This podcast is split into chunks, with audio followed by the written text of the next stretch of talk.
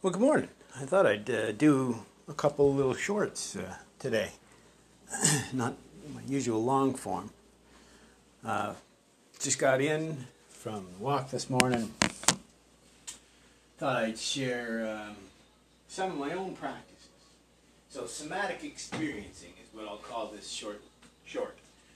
Um, it's interesting because uh, just in, in the time that I've been studying trauma, anxiety, um, emotional regulation, critical thinking, whatever you want to call it, mindfulness meditation.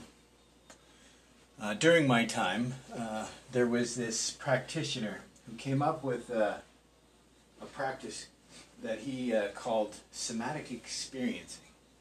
Now, off the top of my head, again, this is not scripted, so I can't remember the exact issue, but he, he fell out of favor for some reason, right? Either he was personally unlikable or I don't know what the silly issue was.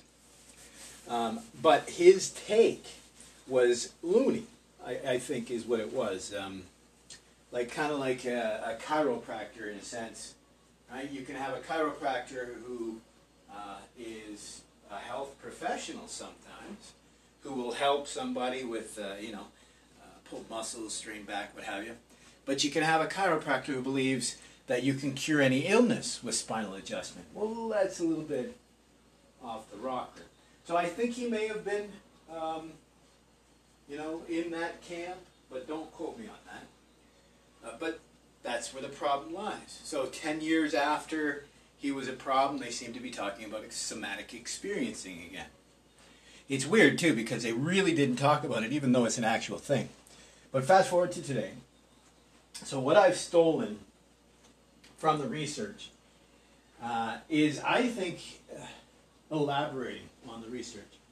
So the original research for uh, helping people be more grounded, uh, more somatic experience, uh, so someone who's traumatized or um, distracted, uh, you name it, for all the reasons, disassociated, um, the, the many different reasons why someone might not be connected to their physical experience. Uh, so bringing them to that physical experience is the first step to emotional regulation. Right? So this process of grounding you. So the study, there's a couple of different um, protocols or practices or attempts to use um, somatic experiencing to treat uh, anxiety, depression, trauma, whatever you want to call it. Be able to get in touch, right? Because it's important. We've shown that even five minutes of, of concerted, right, devoted meditation. Not just sitting there waiting for the five minutes to pass, but truly trying to center oneself, calm, what have you, calm introspection if you get advanced enough. So they've seen that it works. It helps reduce overall uh, inflammation, the markers in the blood even. So what they studied uh, is, you've probably heard of this, the, uh, the, the eye movement uh, therapy. So the theory is since trauma is not the experience itself, it's how you internalize it, how you uh, personalize it, how you perceive it, and how you carry it forward. Right? So trauma is how you internalize this experience, essentially reliving a memory from the past as if it were, were happening right now. So the eye movement changes your experiences of remembering your trauma. It changes it to, um, well, it, it, changes it back to essentially being uh, what it should be. Just the memory. Right? Because what they discovered is people go into these weird little trauma freeze moments where if they're reliving this experience, they freeze. So they're disconnected even more so from their, they're even more disconnected from their, their physical presence.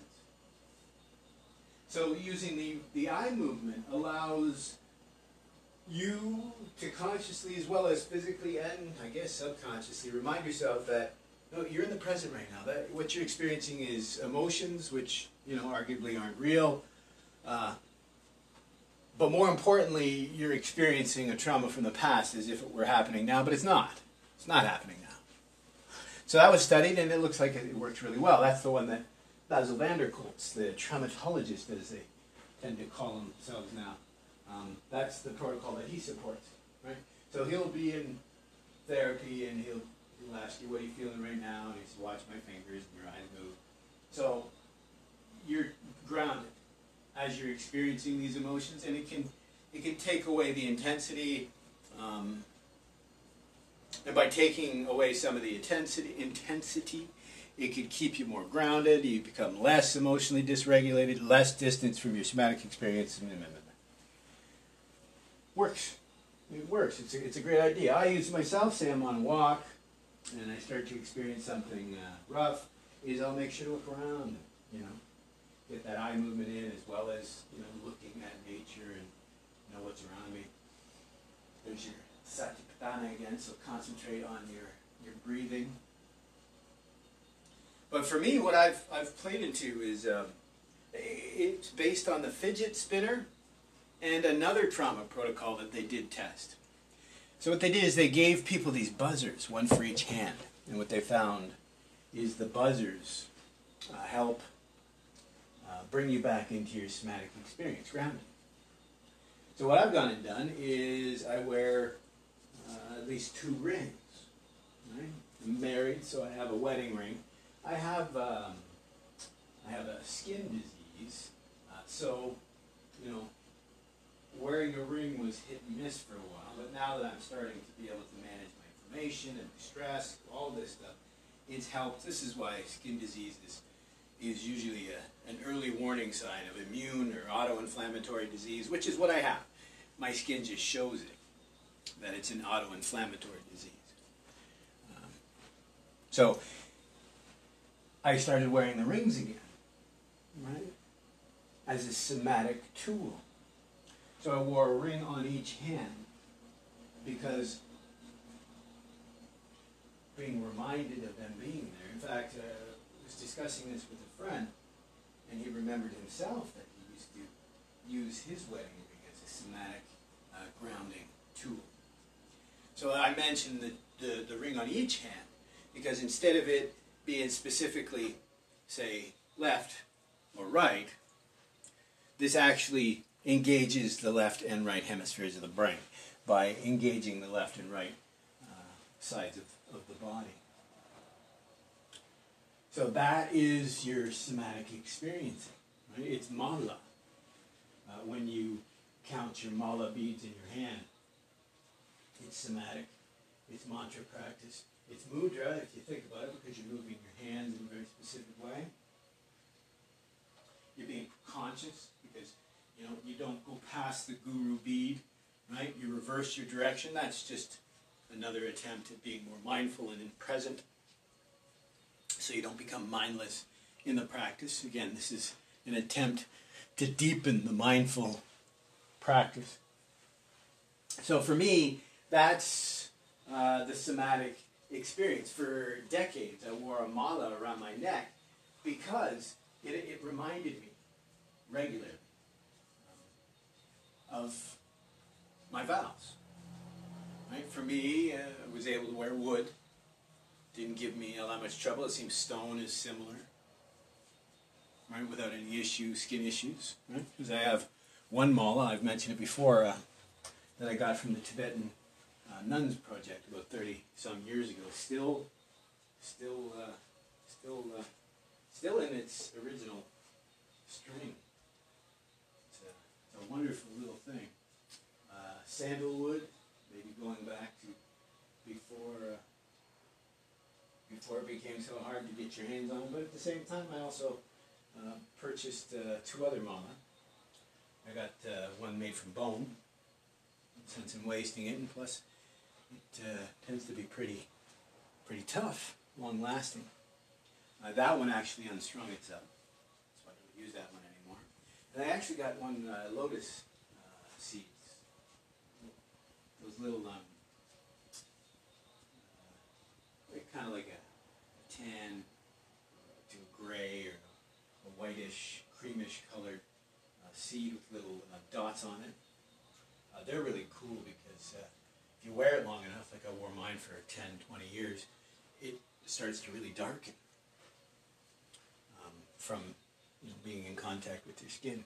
That one as well opened up. A couple of them actually cracked, even became so I don't believe most Buddhists end up keeping them all that long. They didn't have much of a choice being here in Canada. Most of the malas I've, I've acquired since I got at a thrift store, believe it or not. I got two, uh, two sets of um, Tulsi bead, holy basil um, mala. And I don't think people realized what it was because they were brand spanking new. Uh, before that, uh, I was using um, as well another Tulsi bead mala. That one broke as well, one of the beads broke. And all that is, it's just, the teaching is that it served its purpose, time to move on, that sort of stuff. Which is kind of cool. It actually opened me up to, to some other practices, not strictly mala, like maybe even the ring. Having gone through some of my mala, instead of that being my sole and only practice, uh, I mean somatic practice, um, it, it evolved into the ring idea, right? So I highly impeach anyone who's looking uh, to bring this practice into everyday life, right? Because that is what mindfulness is. It's not to sit on a cushion. It's not to uh, step away from the world uh, exclusively uh, to do these practices. Uh, it's meant for you to get so good at them that you could carry them forward into everyday life. Um, so I argue these little respites of, of mindful moments uh, can happen anytime, anywhere. And so I recommend you know, doing something like this. I mean, bracelets. I mentioned before, um, I wear a watch. Just an old Nafek. I don't even know where it came from originally, but I like to wear a mechanical watch. It's not a battery powered watch. Right? So really the watch is just uh, keeping track of itself. On the other uh, wrist, uh, just for, you know, like I said, a balancing, a somatic experiencing. I actually wear a red and a yellow string. It's based off of a, a practice, a devotional practice. Uh, the wife and I do it. Uh, we both wear them. Uh, we replace them regularly. It's, it's a vow of devotion, both to each other and our practice in the future and all this jazz. Um, again, it's another touchstone, a mindful object that you can use uh, to, you know, to bring your focus to bear, as they might say. So for me, like so many others, I, I uh, fall for the imposter syndrome, but as every day goes by, I'm starting to realize that I only feel that way because it's been a long, hard slog. I mean, a few years ago, I couldn't even organize my own thoughts to understand how I felt or how I thought. Right? I've explained this before that getting in contact somatically. This is why I, I recommend, you know, the journaling. Um, Gabor calls it uh, compassionate inquiry. Uh, Jordan Peterson calls it uh, self-inquiry. I think he called it. Jung used his uh, black books and his red book essentially the same way. I use my I Ching journals, and I, I keep a commonplace book uh, where, you know, for my notes for the different courses. Uh, unless it's a long-term course, I keep separate notes. But, you know, if it's a one-day course, you know, make some notes or, you know, eh, sometimes I'll take notes on, on the books that I'm reading. And I mean, I've been proven right by that with recent studies. They showed that uh, children learn better handwriting, doing it on paper, on a desk, like the old analog fashion, which is why I love analog watches. Science has shown that they learn better, they retain more as compared to doing it on a computer screen. Because right? as I told you, for years, I mean, I was able to learn how to read on paper, but it was an absolute impossibility for me to, to read on a computer right? I could read a few sentences, you know. Even when I learned how to use a computer, I learned from books and then applied it on the computer screen because for some weird reason, I could absorb the screenshots, know, a book and, and you know, apply them. But what I was unable to do was look at the screen and, you know, it was just a weird experience. And I thought it was strictly just my dyslexia, but now science is saying that no, we do have this weird disconnect. And I mentioned it before that I've experienced it on high doses of, say, mushrooms or LSD. If you take a high enough dose, you actually, for some people, it's, a near impossibility to even use a computer. Right? Because if you take a high enough dose, that panel, that, that light panel, is nothing but a light panel. I mean, you, you, I can see through that panel, in a sense. Right? It's not real enough to convince the psychedelic self. It's really quite funny. It, it strips away the barriers uh, of perception and flooding us with so much information, it's impossible to fool us. I mean, I make the argument that even today, computer generated images struggle to convince us that they're real. Uh, and I argue it's even more obvious on psychedelics. If that doesn't prove that our perception of reality is limited by our everyday experience, or it is limited, therefore, you know, depends on how you want to structure that. I just mean that every day we don't perceive reality truly, wholly, for what it truly is, as shown by psychedelics. Not that psychedelics show us reality, it's not that they I mean, we've talked about this, the thin veil between consciousness. That's Aldous Huxley. A veil, right? So it's not that it's completely hidden. It's not a curtain. So it's it's something we're able to see. It just allows us to see more clearly. So it's access to something we had access to previously. We just don't tend to exercise that muscle. This is why I mentioned that this is what the somatic experience is, is, for mindfulness. Why practicing reading, practicing writing, thinking, journaling, um, expressing yourself. That allows us to improve, obviously, to get better at it. But in so doing, it's that ideation, it's the individuation process. Exploring you know, what you're good at, what you're not good at, working on it, getting better, taking stock, um, whatever you want to call it. That's the, the ins and outs of this process. Right, so not that different from you know the somatic. When we're able to rest in the self, the true self, I mean that's it's not like this crazy, weird metaphysical idea. It's as simple as that. That like Jung has said, that so many of us are so utterly unconscious that we're not even perceiving reality as it truly is, so we're not bringing our free will to bear. And so that's why I argue all of this treatment, be it Vedanta, uh, Yogacara, Madhyamaka, um, Buddhism, uh, Stoicism, I mean, you name it, almost any of these practices boil down to pretty much the same idea that it's just an attempt to treat, you can call it trauma if you want. I've mentioned this before, the early Greeks, the early uh, plays, tragedy was all an attempt to heal these soldiers' trauma. Buddhism itself, this acceptance, this mindfulness, this, this management of life and its inherent struggle was simply a reaction to the fact that people is were so lost. They just didn't know how to manage so much suffering, so much disappointment.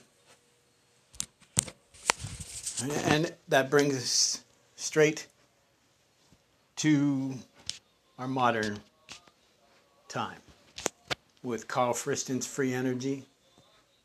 Right? That's what somatic experiencing is. Right? Our greatest risk is not the surprise from our predictions of an outcome being wrong.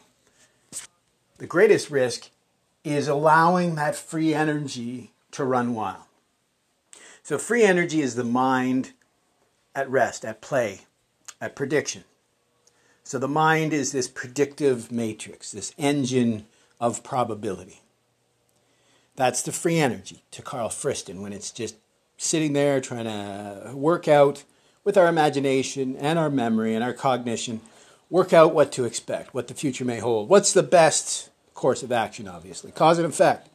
We can't know this for sure. This is why I say Buddhism boils down to uh, needing to be conscious and present and aware so that you can act without regret.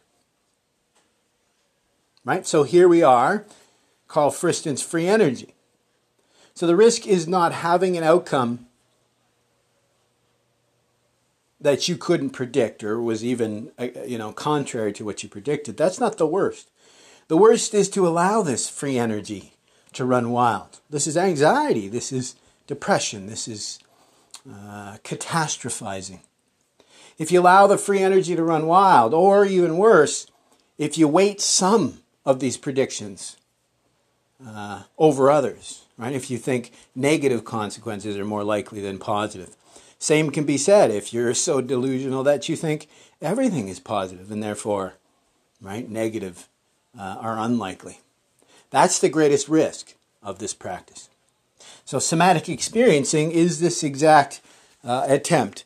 Jung, uh, Carl Jung, or uh, the Kyoto School of Philosophy, uh, connected to, to Nietzsche, uh, Nishitani, uh, this idea of presence.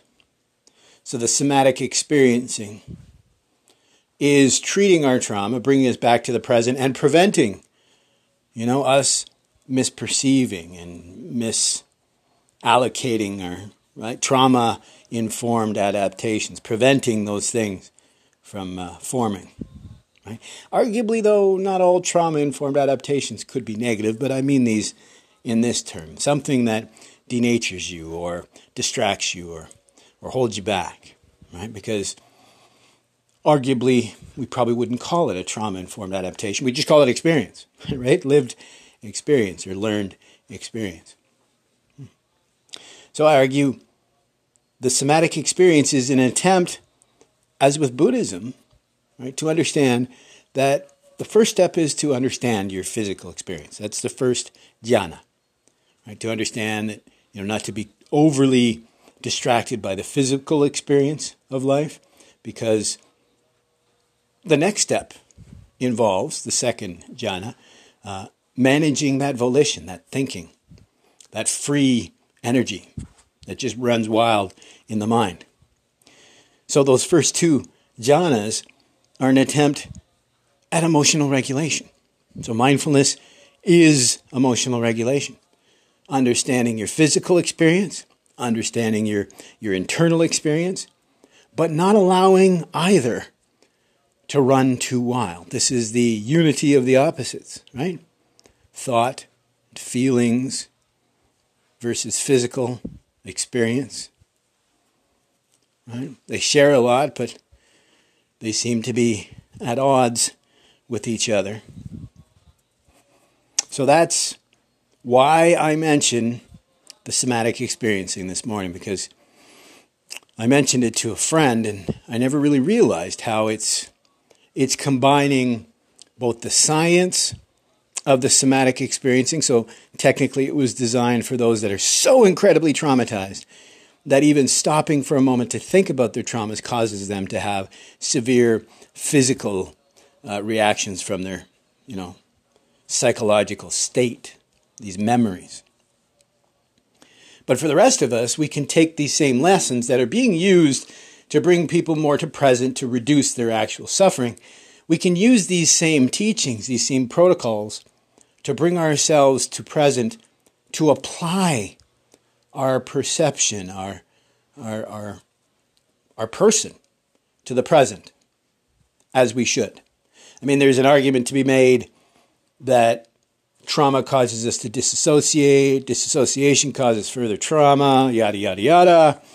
So, arguably, as I've said before, our job is not to treat trauma in, say, a, a vet after the fact, Our job should be to prevent the trauma by teaching, educating on the truth of trauma, the tragedy of trauma, the, the universality, the guarantee of trauma. So I would argue this is the exact same idea. By teaching this somatic experiencing, this presence, this awareness, this mindfulness, we not only treat any previous trauma, we're preventing future trauma from occurring by being present, by being aware, by paying attention, by interacting, bringing ourselves to bear, this karma yoga, this action yoga, going and doing, being present.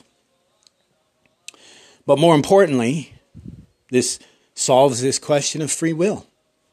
Because most of the papers, or many of the papers, we bandy about this idea of free will does it exist, does it not? It all boils down to this idea do we apply our free will? Are we aware? Are we conscious of?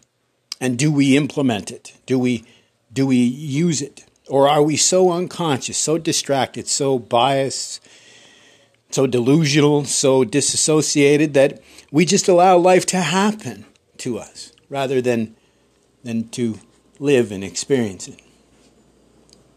So that is the shortcut to this mindfulness, this awareness. Because this mindfulness, this awareness, shortcuts all of these other issues. So, the real root cause of our suffering, our modern malaise, as Jung explained about 100 years ago, it's not what we're suffering from, it's what we're missing. And as Carl Jung said in his Liber Novus, used to be a time when we used to we used to uh, how did he put it? Um, we used to challenge the spirit through the flesh right? The mortification of the flesh. Fast forward to today now we now we're uh, we're torturing the spirit through the flesh. I mean it's it's a reversal right? I mean it, it's i don't think i mentioned this. For me I liken it to James Joyce's uh, Ulysses. Uh, James Joyce was influenced by Jung. a few times in it, he talks about psychoanalysis or psychoanalysis. Analysis. He mentions Jung, and they talked about it. But more importantly, uh, the influence of Nietzsche, and Nietzsche, how he influenced Joyce and Jung. But we see in Jung, I mean, uh, in Joyce, in Ulysses, he used the uh, the obscure term metempsychosis, which he explains is another word for reincarnation, right? But what I love about this is they play on this and they say metempsychosis. And if you look at metempsychosis, very close, that's actually the dissolution of self, right? Consolidation and dissolution, in a sense. Right? So, the idea of reincarnation, truly, and Joyce would have understood this from the Upanishads because Jung understood it from the Upanishads and Nietzsche understood it from the Upanishads. This idea of the Atman, the reincarnation. It's not teaching that you, yourself, the I, as Jung says, is going to transmute to this next existence. No, this selfless self is what transmutes. It's universal self. Nothing that you attach to in this life transmutes into the next. Right? Metempsychosis is reincarnation. But if you separate the words metempsychosis, psychosis is illness. Metempsychosis, as Molly pronounced it, sounds like, you know, on a stake or pyro to burn away. But most importantly, this play on words, I think he really did mean this idea of gnosis. That we either attach to the self so much that we separate ourselves from the universal self the true individuation process is lost to us because we harden. We, uh, we cordon off this construct of self from the world, from reality, thereby consolidating what we consider the self, but actually denaturing the true nature of self, which is this universal self. That's an obscure reference, I apologize, but this is what I'm talking about. The, I love that we talk about here in the West. You can read Northrop Frye or Nietzsche or Jung, who will all explain how desperately important the Bible is as a canon to our literature, to our understanding, to our meaning, or aphorisms, or metaphor, everything. But I think I've just shown that throughout our Western literature also flows a tremendous amount of uh, Indic philosophy, Sanatana Dharma, I don't know, Bharatan philosophy, uh, the Upanishads or the Vedas, whatever you want to call them. I argue it's like the West Wash of history. Just in the last 10 years or so that I've been following, you know, the online philosophy world, I've seen uh, Pyrrhonism go from completely uh, developed on his own, had nothing to do with the Indians, even though he went to India on campaign, to now, no, it's wholly accepted that no, this definitely is something likely influenced by the Indians and probably something that he actually even took from India. Right? In fact, uh, this weekend, my course on uh, the Mahadevi, uh, the goddess, um, and, and how much is lost to our understanding of the goddess aspect, right? This discussion of our Father who art in heaven could just as easily be our mother, right? Who art in heaven, heaven, this idea of Shakti, right? Our mother who art everything and permeates everything. I mean, it's, it's interesting how we tend to obscure this stuff and attempt uh, to make it less sufficient. I mean, the same thing can be said about the somatic experiencing. So often I hear people talking about it, and they go into such great detail as to the science or the practice, just even the rings. So, how they would explain is you wear your rings and you got to keep bringing yourself to it, and you can fiddle with it like a fidget spinner, kind of like um, dream yoga. They get so concentrated on the physical somatic experience that they've actually done the opposite of what they intended to do. So instead of grounding themselves to be more present and finding that balance between uh, thoughts and experience, uh, somatic and Vedanta, the, the mind and body, what they've done is they've gone from, obviously, I'm thinking they might have been disassociated. This is why they took up the somatic experiencing. They've gone from being disassociated to being fixated obsessed. Right? So there's this balance that needs to be had. And so often, these teachers, and I think part of it is maybe trying too hard, part of it is trying to be different, right? I'm the therapist with the answers for you. But part of it can be they just don't have the faith that's required for many of these practices because truly the healing is nothing external. None of these practices which we talk about is going to heal you.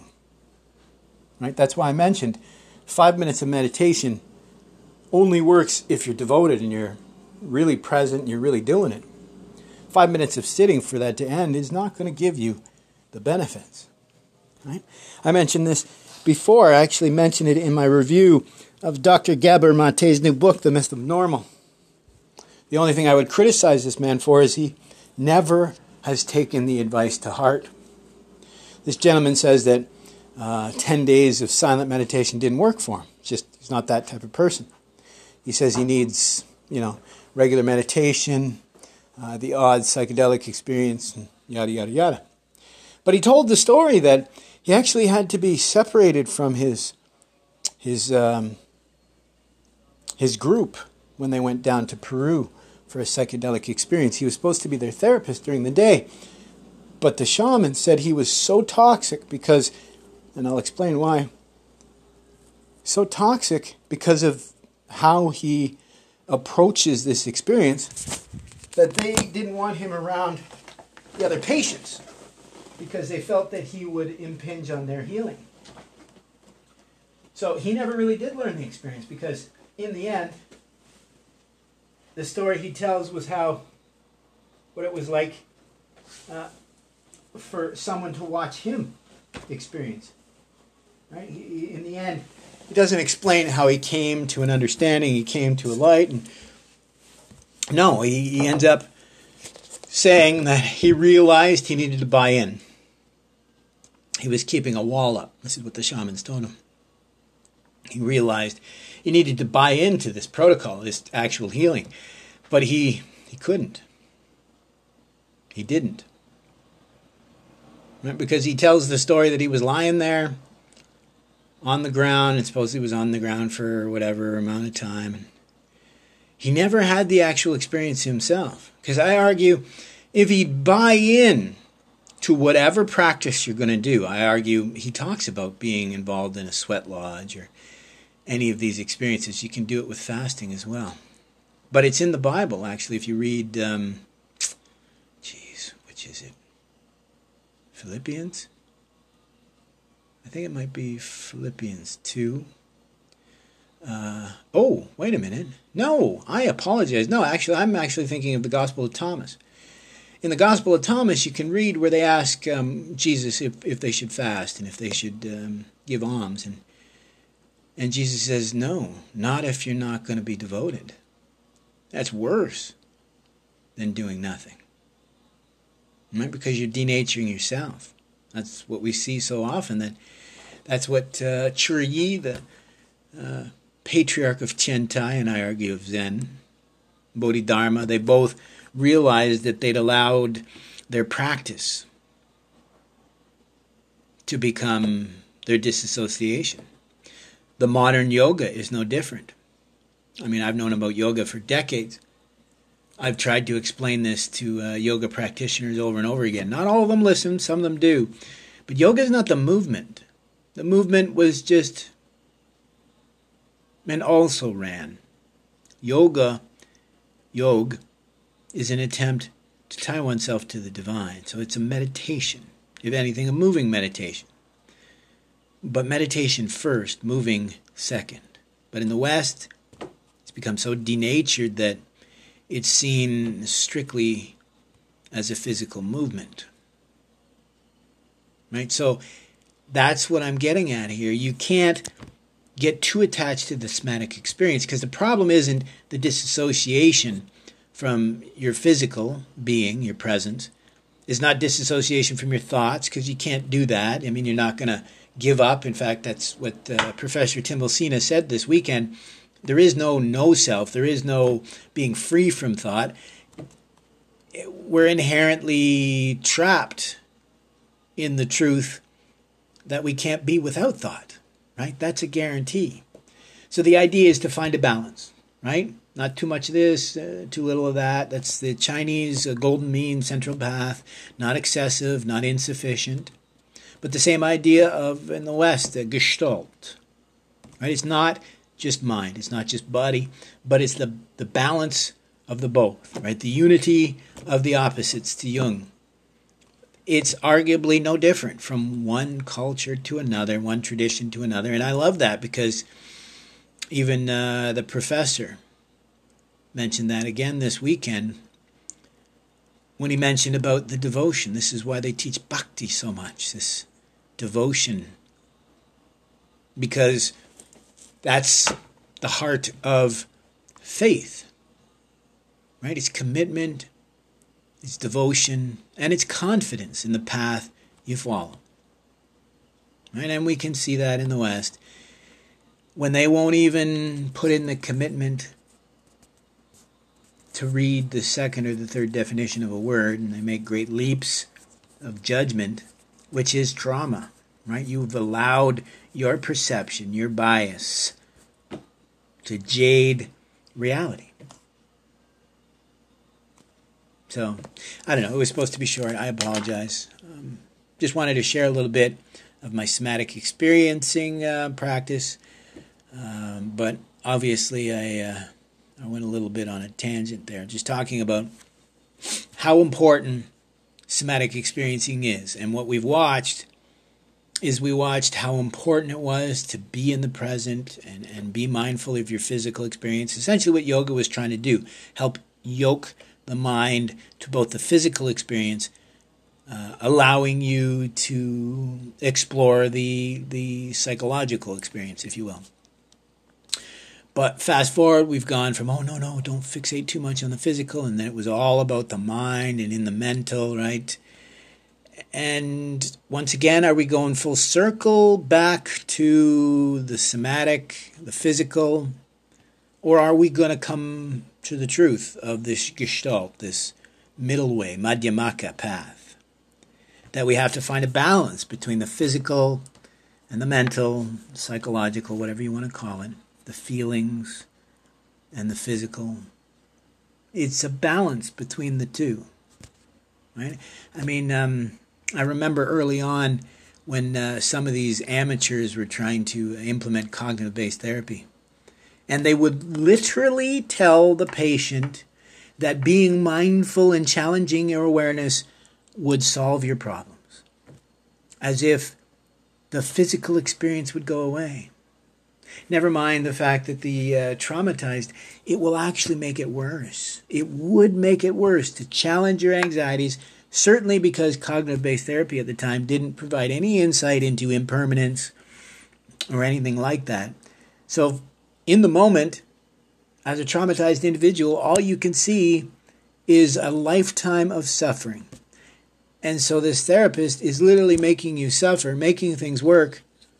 And so, all they've gone and done, in my opinion, is turned away thousands of needy patients, making them worse even and and giving them a trauma that they don't want to go back to medicine. I mean, I've been, and I'm pretty advanced on this uh, journey, but even I am traumatized by our healthcare system. Right? It's gotten so bad that I won't even go see a, a doctor. I hurt my foot, um, but I don't trust them uh, to be able to do surgery at this point. Certainly not here up here in Canada. Right? Um, and that I know is a little bit because, yeah, our system is all messed up, but it's trauma. Because I've been gaslit so many times, I've been lied to so many times, it's because they're so rushed, they don't have time, and oh, it's just been a nightmare. They don't have answers for my particular disease, so rather than being honest, uh, they're more afraid of someone, you know, losing hope, but they don't understand what Frankl explained that Losing hope just means you have to find your hope, your meaning. But if you keep giving false hope to a patient, to another human being, to anything, that is going to destroy them. And in turn, they're going to turn around and destroy you. That's just human nature. Right? So that's another takeaway of Gabor Mate's book. He, he talks about how anger is just eating away at so many people. But as Nietzsche said, the problem with Buddhism is there isn't enough people who can set aside that sort of anger and understand where a lot of this problem comes from. That a lot of these people are suffering so much inside that they're not malevolent, they're not evil people. The, arguably, there is no absolute evil in the universe. It's all about a balance of the opposites. Every good has its evil side. Right? To me, I guess uh, I don't know. I guess my biggest takeaway is um, we don't realize uh, that there is a possibility for openness. Right? That's what I was trying to get at. This idea. Nietzsche criticized Buddhism because he said there wasn't enough people that were willing to live for others. He's right. There aren't. There aren't enough. But that's the beauty of the human creature. It, it, it wouldn't take 10 in 20 people being selfless to convince the majority.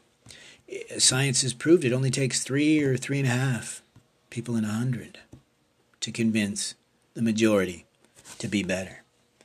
So we just have to believe. That's commitment and it's confidence. And that's stepping away from the apathy that Nietzsche warned us about about 100 and, almost 150 years ago now. He said if if you let the anger eat you alive, you're too busy to think about anything that matters, but if you don't let the anger eat you alive, but you allow the hopelessness of this situation we're in to eat you alive, we'll get nowhere. This is where Carl Jung's happy fiction comes in, and this is why I have trouble with it because I'm among the sick souls that uh, William James told us about. I, I, I'm not someone who can just come to God or uh, witness synchronicity or a miracle and just have a change of heart.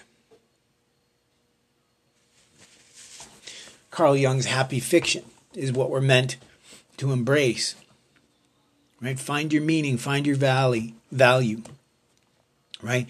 Highlight the positive, right? Ignore the, the majority that is uh, negative. That doesn't work for me because um, I know that uh, Carl Jung's happy fiction is fiction. Right? For me. So I'm more of an absurdist in the sense, right? Camus' uh, philosophy speaks to me, and which is why I still love Buddhism because within Buddhism, certainly uh, the Yogacara. I mean, I guess the there's a, a controversy in Yogacara Madhyamaka, this idea of uh, does conventional reality exist or is it, is it um, an illusion? See, I love the final stance on this. It's yes and no. I mean, whatever works for you, bud, that's the answer for for uh, a certain segment of them, right? So yes, reality is essentially illusion right? We're, we're playing term wars here because you only perceive existence, reality, uh, conventional objects, whatever you want to call it. You perceive it through your eyes, through your ears, through your nose, all this stuff secondhand. So you're not experiencing it firsthand. Then you obfuscate it further by being biased, by being distracted, by trying to see what you want to see.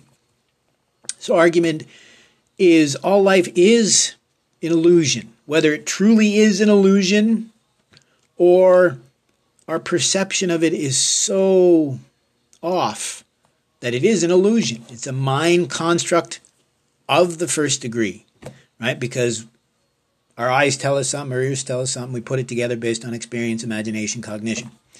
We're not experiencing it firsthand. So when you add that extra layer of obfuscation with the fact that mm, no, you know, you're not perceiving reality as it is. You're pe- perceiving it how you'd like it to be, or you're reacting to it, or or so many different things that come into play. So I love the radical empiricist pragmatic approach to conventional reality. So the answer is Yes, reality is real.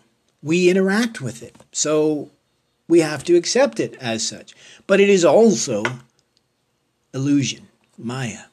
And we have to accept that as well. So it's the Catuskoti. This is what I love about um, Madhyamaka, um, um, Chittamatra, Yogacara, my, my Buddhist um, middle way approach because the Catuskoti says that it can be all of the above and none, all at the exact same time. So it can be real, it can be an illusion, it can be both, it can be neither. Because how how arrogant are we to think that we are we are able to see the nature of reality for ourselves, right? I've mentioned this before we are trapped in the system. How ridiculous is it for us to believe we could understand the system from within the system? Right? Imagine being a piece in, in, an, in a car's engine. How difficult would it be for you to perceive the car as a whole, right? Because remove the part from the vehicle and you've changed both. I mean, who was it that said, um, was it Spinoza or Schopenhauer? Said you never step in the same same river. No two men step in the same river. Right? So that's that next next next layer of obfuscation. Right? If you can't know what the system is when you're trapped within it, well, worse yet, if you take yourself out of the system, I mean, this is this idea of philosophical suicide to Camus. Didn't actually mean commit suicide. He just meant if you're not present and and accepting what truly is and interacting what truly is, interacting with what truly is, are you really living or have you committed psychological suicide because you're not you're not um, expressing your will. You're not expressing who you truly are your your person. I don't know. I could ramble on and on. This was supposed to be short and it just wasn't. Um, but i just thought i would share um, my somatic experience practice right? The rings on both hands or uh, something on either wrist uh, the mala that I used to wear around my neck. But actually, having discussed this, this is what I used to do. This podcast was originally an attempt for me to be able to think about these things, right? Because I could only really think out loud. I couldn't write uh, and and you know really get these ideas out. So I spoke, and it was in talking about it. It's a very uh, Tibetan geshe sort of thing, right? Arguing back and forth, but I did it with myself. And while I was talking about what my actual somatic uh, experiencing practice is, I came in this podcast, I came to realize that so many of these practitioners are treating one side or the other. Right? They're treating the somatic experience or they're treating the mental. But they're forgetting this is why I mentioned that you can't separate calm and insight practice in meditation, the shamatha and the vipassana it's two sides of one coin, right? They're the, the two wings of the bird, right? Because you need to balance both of them, right? Because calm, as I said, isn't going to give you much, right? Introspecting alone can make the trauma worse. The two combined, when properly uh, balanced, that's what gets us to this intended goal. But on that. I'll leave it. So I just wanted to share that it seems to me the problem is not so much that we don't have practices to help with these, it's that we, we don't have enough practitioners that have actually used these protocols, currently using these protocols. So arguably we don't have enough gurus that are honest with how challenging they find their everyday practice, how challenging everyday life is. It, it explains to us why so many of these monks like to cloister themselves away from the real world because, as we learned, one of the hardest things to do is to risk your achievement uh, by interacting with everyday life. Right? So easy to go back to your old, your old habits, your old ways. Certainly, when the majority is, well, the majority is the opposite to the way uh, you want to think or feel or act. Right? You're meant to, to feel ostracized. But on that note, I hope you all are having a fabulous day. I just wanted to share, I guess it just goes a little further along this idea that um, emotional regulation, mindfulness, um, you name the concentration practice